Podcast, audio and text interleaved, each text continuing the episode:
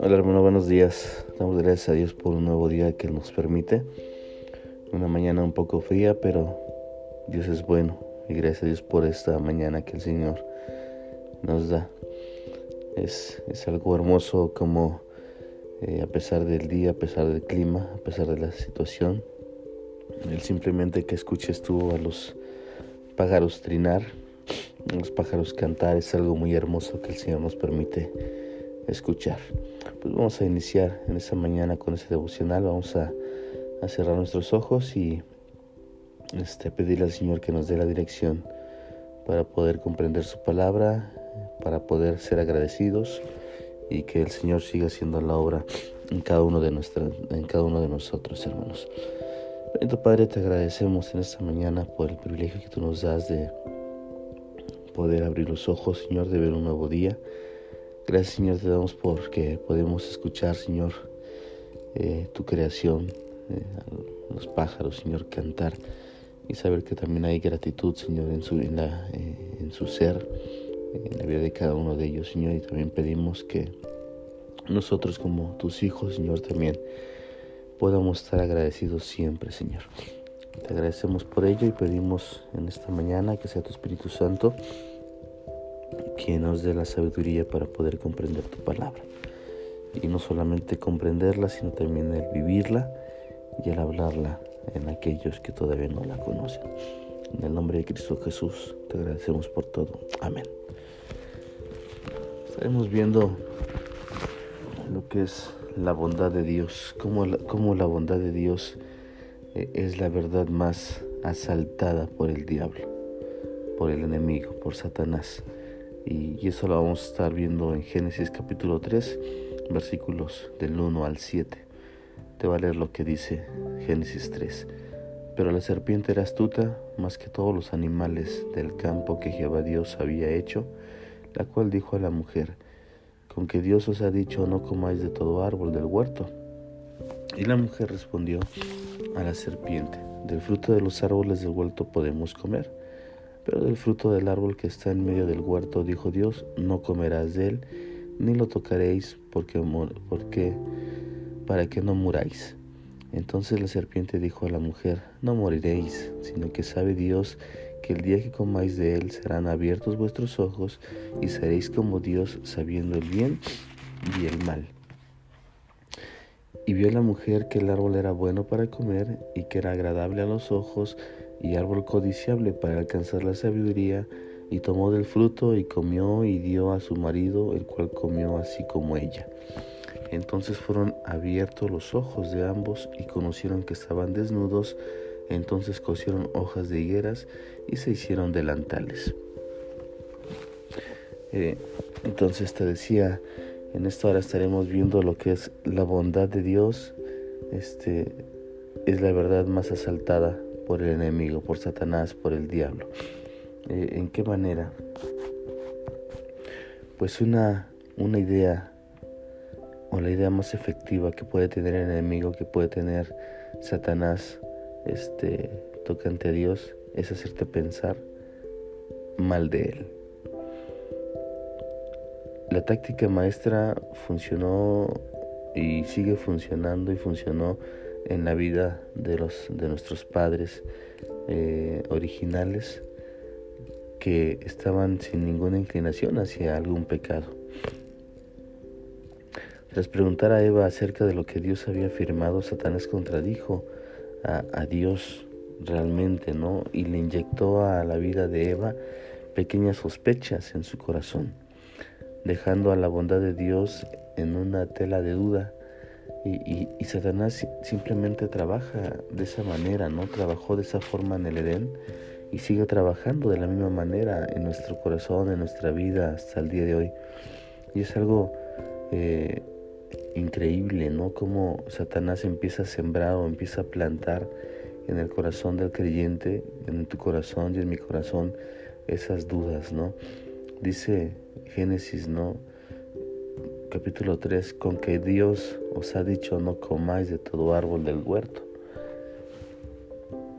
Y Satanás se acerca de una manera muy astuta a la vida de Eva y, y, empieza simplemente a platicar Satanás con Eva, ¿no? Y este y pregunta a Satanás a, a, Eva esto, ¿no? Con que Dios os ha dicho. Y quizás Eva está sorprendida por la apariencia del enemigo, del diablo en esta, eh, en esta serpiente.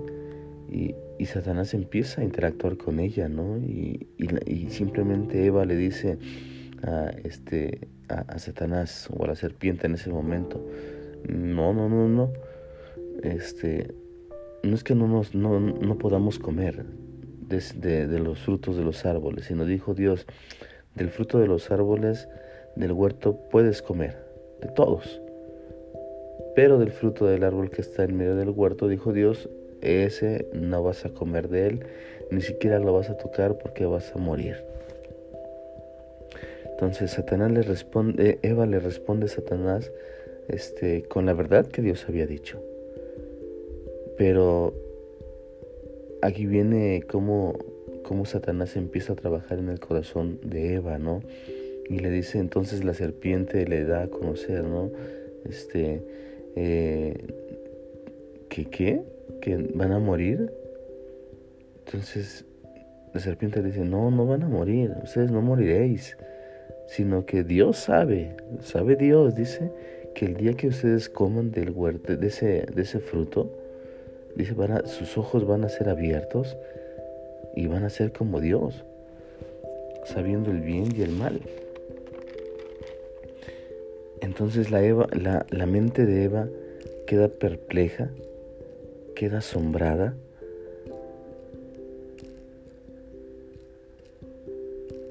por ese trágico desengaño que Satanás está haciendo en ese momento en el corazón y en la vida de ella. Dice Satanás, Dios había mentido para encubrir la realidad. Ustedes no van a morir, no va a pasar nada. Y quizás en ese momento, aunque Eva no lo veía de esa manera, Eva empezó a pensar que el paraíso estaba resultando ser como hoy en día, ¿no? Este, eh, Estados Unidos para el mexicano, una jaula de oro en donde el no comer de ese árbol estaba limitando su potencial que podía, que podía alcanzar Eva y, Adán.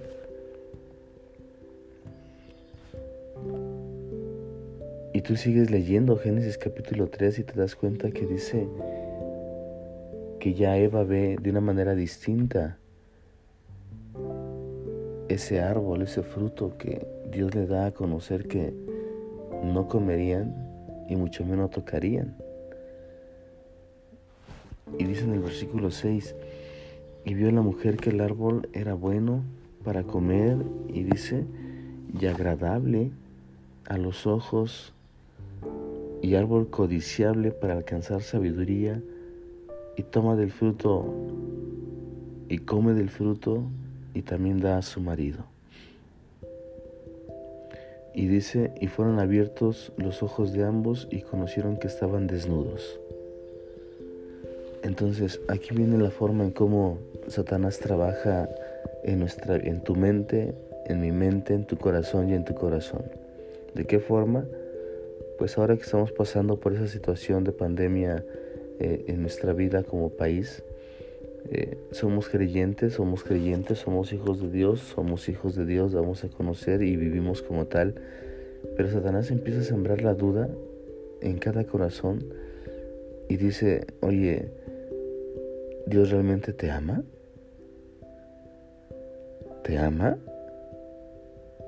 ¿Dios realmente está viendo por ti?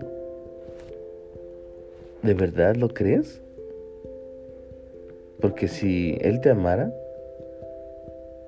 porque si Él te cuidara, si Él te protegiera, no permitiría que tú puedas pasar estas cosas. Y es ahí donde tú empiezas a, a dudar realmente del poder de Dios, de su protección, de su cuidado. Y vas a empezar a pensar como Eva. diciendo, oye, de verdad, si es cierto. Si Dios es un Dios todopoderoso, entonces ¿por qué Él va a permitir o por qué está permitiendo que yo pase estas cosas tan dolorosas en mi vida? ¿Por qué si Dios es bueno, Él está permitiendo que yo sufra en este mundo? Y tu corazón y mi corazón, en lugar de que nos tomemos de su palabra, nos tomemos de su mano, vamos a empezar a ver las cosas terrenales, las cosas físicas, de otra manera, de una perspectiva en lo cual el Señor no quiere que veamos. ¿En qué sentido? En que no porque tengas ciertas cosas en este mundo, quiere decir que Dios es bueno. Y sin duda van a venir sin sabores a tu vida que van a poner en, entredicho la bondad de Dios. Y no sé, y a lo mejor estás pasando por esos sinsabores en, esto, en este día. Quizás los viviste el día de antier, el día de ayer. Quizás hoy apenas amaneció y hayas empezado con esos sinsabores y estás dudando realmente de la bondad de Dios.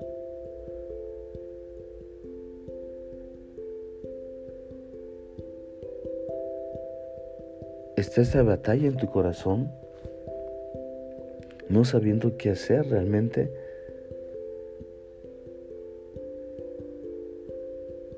Porque esa lucha de saber si realmente Dios está haciendo las cosas correctas. ¿Y qué tienes que hacer en esto, hermano?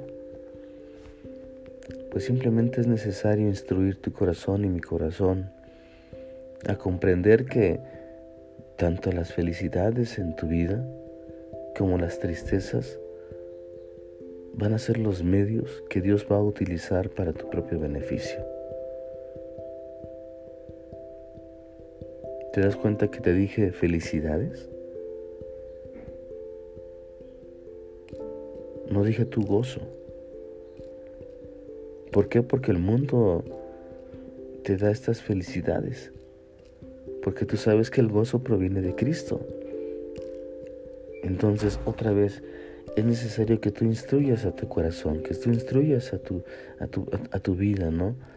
Para que puedas alcanzar a comprender que tanto las felicidades como las tristezas son medios que Dios va a utilizar para tu beneficio. Así que, aunque no siempre sepas por qué te ocurren las cosas, comprenderás, al igual que Job, que Dios nunca intenciona un despropósito alguno. Te das cuenta que siempre el Señor va a trabajar de una manera distinta a lo, que, tú crees. Pero lo que tiene que quedar bien en claro es que la bondad de Dios sigue siendo una verdad. Aunque no lo puedas ver, aunque no lo puedas comprender, aunque el enemigo te da te pueda decir la bondad de Dios, mírate cómo estás sufriendo. Mira cómo está tu vida. Mira cómo están los tuyos. Mira cómo están tus hijos. Estás padeciendo hambre. Estás padeciendo necesidades. ¿En dónde está tu Dios?